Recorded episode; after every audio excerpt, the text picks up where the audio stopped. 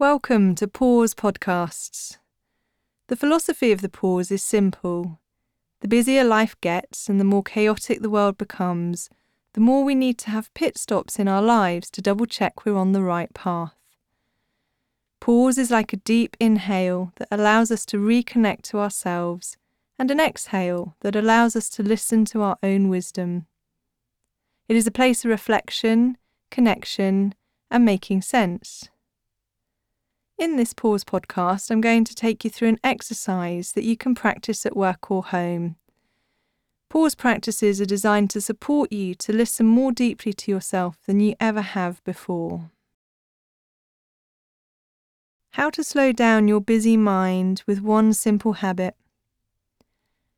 This is an exercise called balanced breathing, which is designed to help you slow down your busy mind and unwind in those moments you feel under pressure. You can use this pause practice to let go of the stresses, strains, and challenges you face to leave you feeling light and relaxed. It will take you less than two minutes and can be done anywhere on the tube, in a meeting at work, even during a yoga class.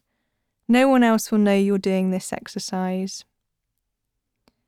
Now might be a good time to turn your phone to silent so you won't get disturbed while you press pause. Let me guide you through the exercise now. Sit or stand comfortably, taking a moment to adjust your body so you feel at ease.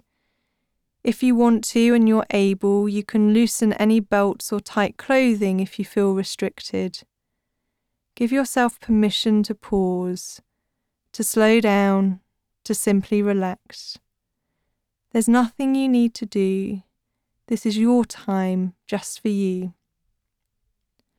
For this exercise, you're going to breathe through your nose only. To start, close your mouth and inhale through your nose for a count of four. Then exhale through your nose for a count of four. Now repeat the exercise 10 times.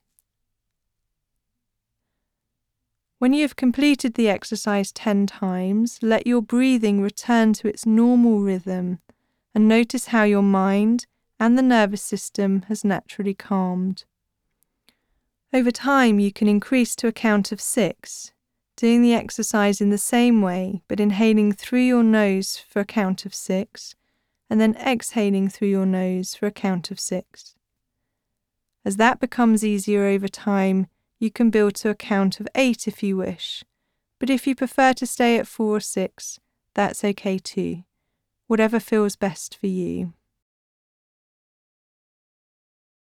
Thanks for listening. If you want to learn more about how to press pause in your everyday life, check out my new book, Pause, which is full of pause practices to help you slow down and breathe again. Pause is published by Aster Books.